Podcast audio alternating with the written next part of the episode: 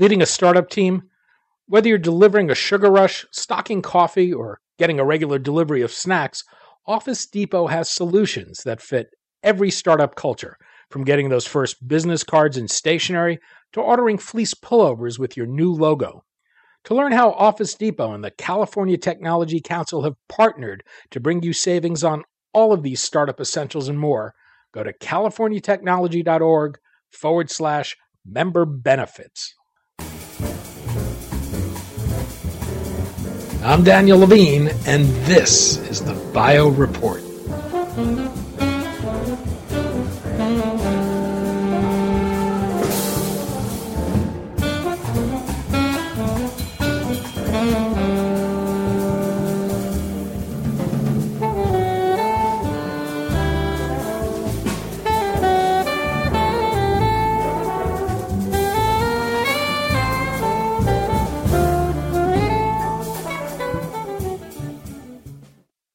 Lupus is an often misunderstood and misdiagnosed autoimmune disease. While some 1.5 million people, mostly women, have lupus, it can take years for someone with the disease to get a correct diagnosis. We spoke to Susan Manzi, medical director of the Lupus Foundation of America and co founder and director of the Lupus Center of Excellence at Allegheny Health Network, about the disease, why there are so few treatments available today, and why she holds out hope with a pipeline of new therapies moving through the clinic.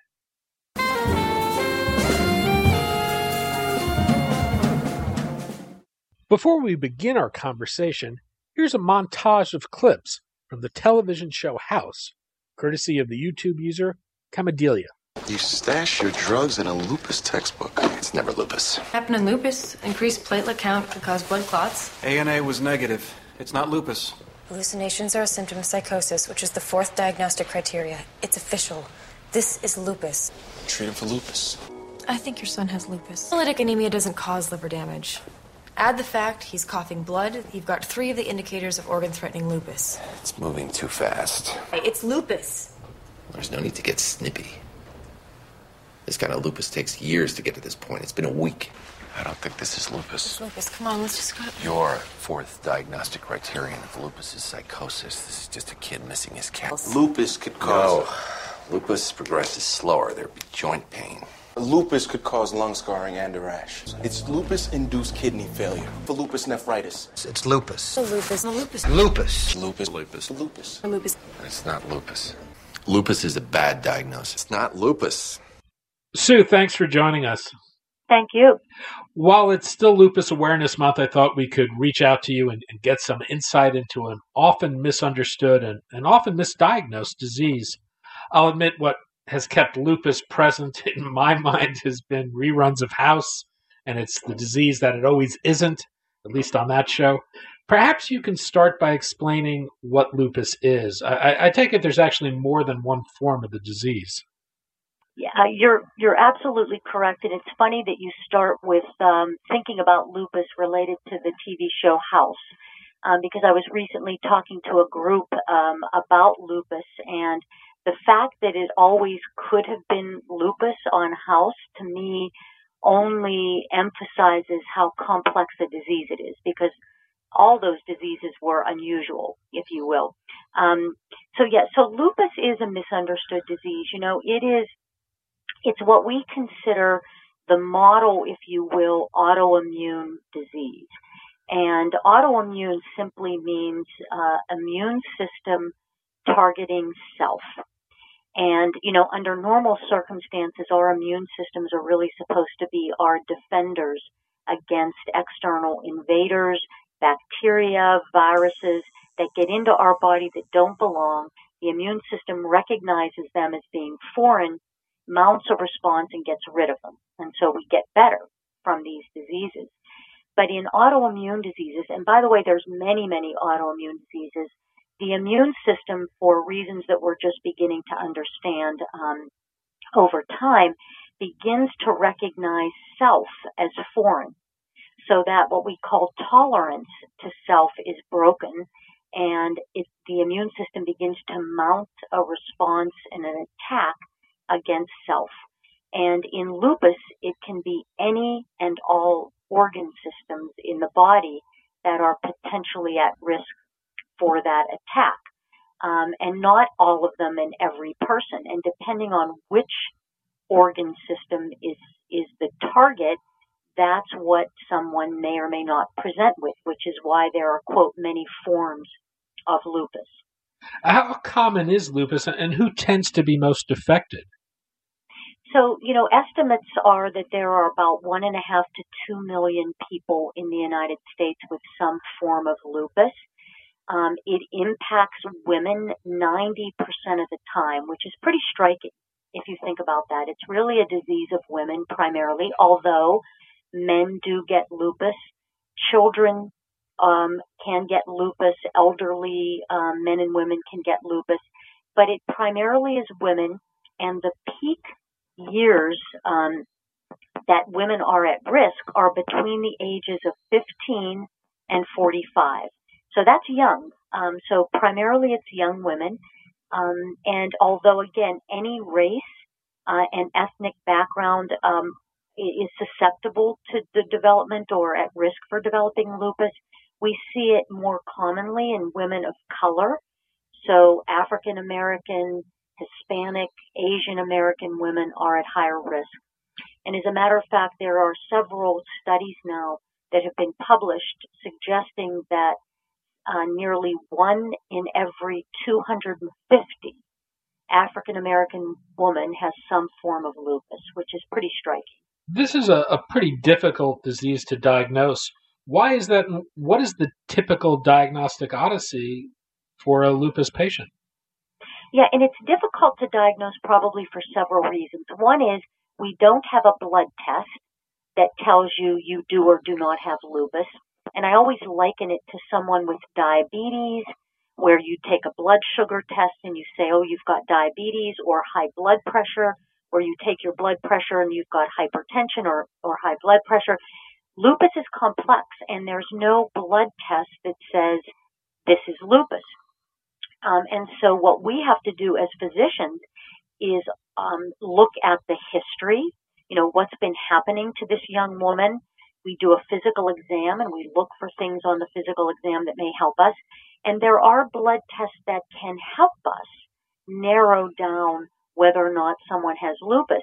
But again, it, it, it's an art more than a science. Um, and in many cases, it really requires expertise to be able to make the diagnosis. And one of the other difficult um, components to this is that no one presents in the same way.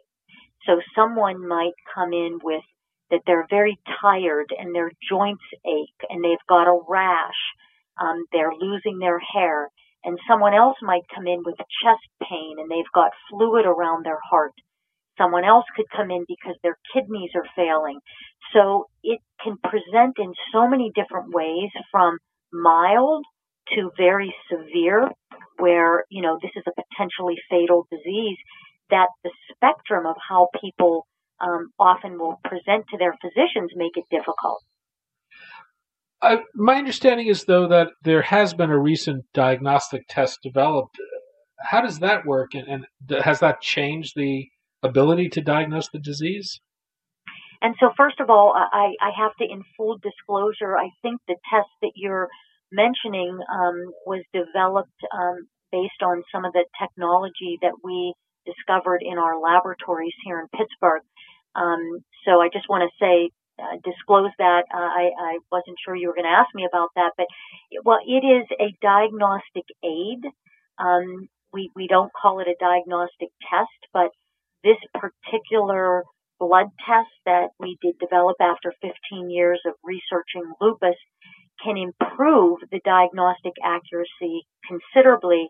But once again, it does require a good history, an accurate physical exam, and it is not a perfect diagnostic. So test. is it looking at biomarkers or what? What is it yes, actually? It is. It is a biomarker that happens to be measurable in the blood. So yes. is this understood as a genetic disease, and and do we know what genes are involved if it is? So lupus is clearly in part a genetic disease. Um, we there has been a, a, an explosion of discovery of lupus genes over the past 15 years now, um, and and there's probably over 50 genes that have been linked to lupus. So these are genes that are more highly expressed in people with lupus than those without. Um, but it's not purely a genetic disease. And so what do I mean by that? Well, to give you an example, if you have identical twins, so these are, you know, identical twins have the same genes, right? They're, they're identical genetically. Um, if one of those twins has lupus, the chance of the other twin having lupus is only about 30%. So that tells you it can't be purely genetic. Um, there are other factors such as environmental triggers or things in the environment that may trigger uh, the onset of lupus if you have the right genetic background. Um, there are medications that might trigger lupus. So it's it's a complex disease which clearly has genetic uh, genetic component. How, how important a role does early diagnosis play in in this?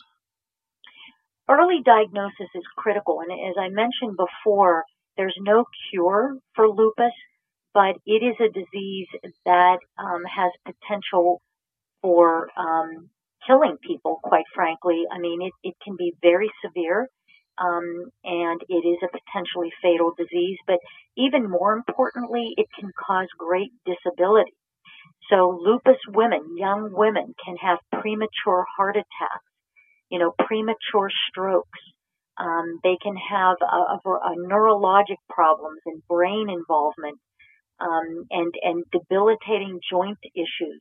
So you know, finding it early um, and getting people on appropriate treatment um, can have a major impact in just quality of life and, quite frankly, um, how long they live. I, I suspect, as with other autoimmune disease, there are periods of flare. Is that the case with lupus, and what are those like, and, and how are they controlled? Yeah, so lupus is um, is a disease that is sort of classically described as a sine wave, right? There are periods where it's more active, and then periods where it becomes more quiet and it can kind of go up and down and up and down. And those periods where the disease is more active, we call flares. Um, and unfortunately, those flares currently are unpredictable. So it's very hard to know when you're going to flare. And lupus patients will complain about that all of the time, that it's hard for them to plan their life or plan major uh, functions in their life, uh, vacations or um, activities, going out to dinner, because they never know from one day to, the next how they're going to feel the next day because they might potentially be going into a flare. Uh, how well understood is lupus relative to other autoimmune diseases such as arthritis or Crohn's disease or MS? Do, do the same drugs get used in treating people and do they provide benefit? Well, you know, there there are similarities. I think all autoimmune diseases have some threads that are common. Um, one of those might be genetic. Um, as I had mentioned to you before, lupus is a genetic disease. Oftentimes, a lupus patient may not necessarily have a family member with lupus, but they may have a family member with Crohn's disease or with uh, type 1 diabetes or multiple sclerosis, um, autoimmune thyroid disease. So yes, um, they do share some genetic risks.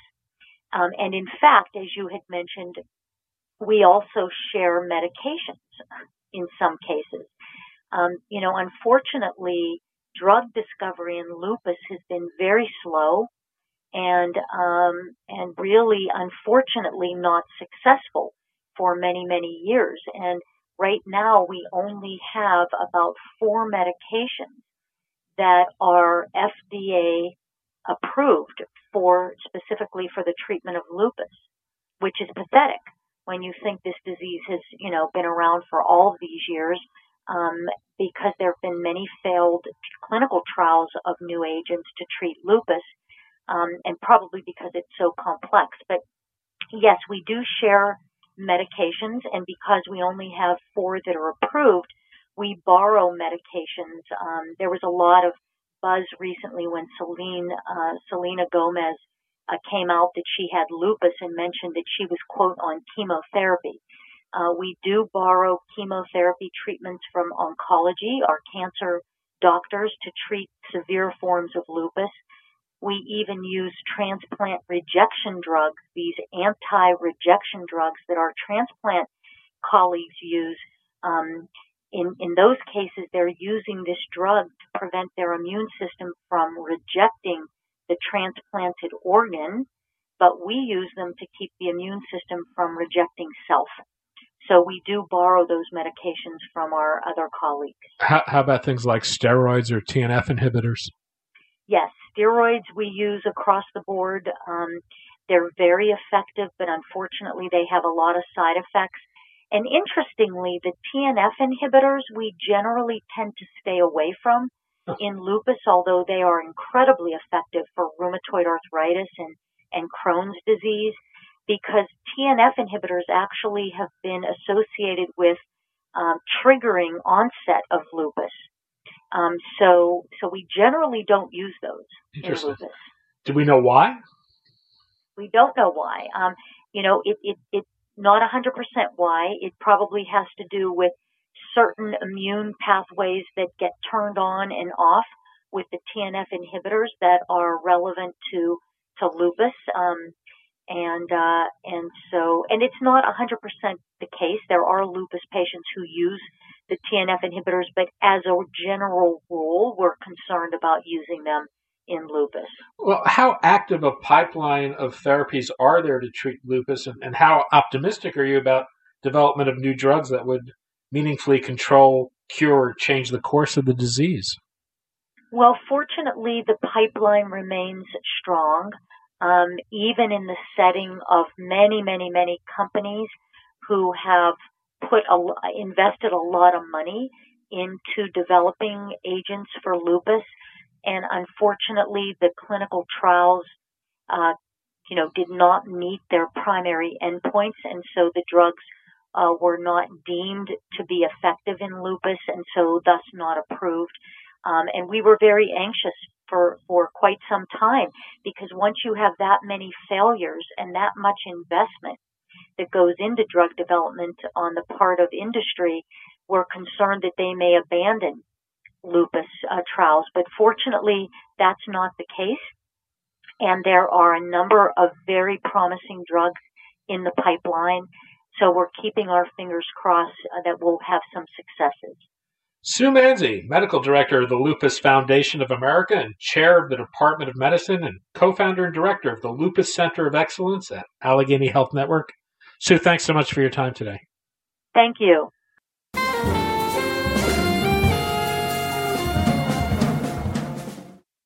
Thanks for listening.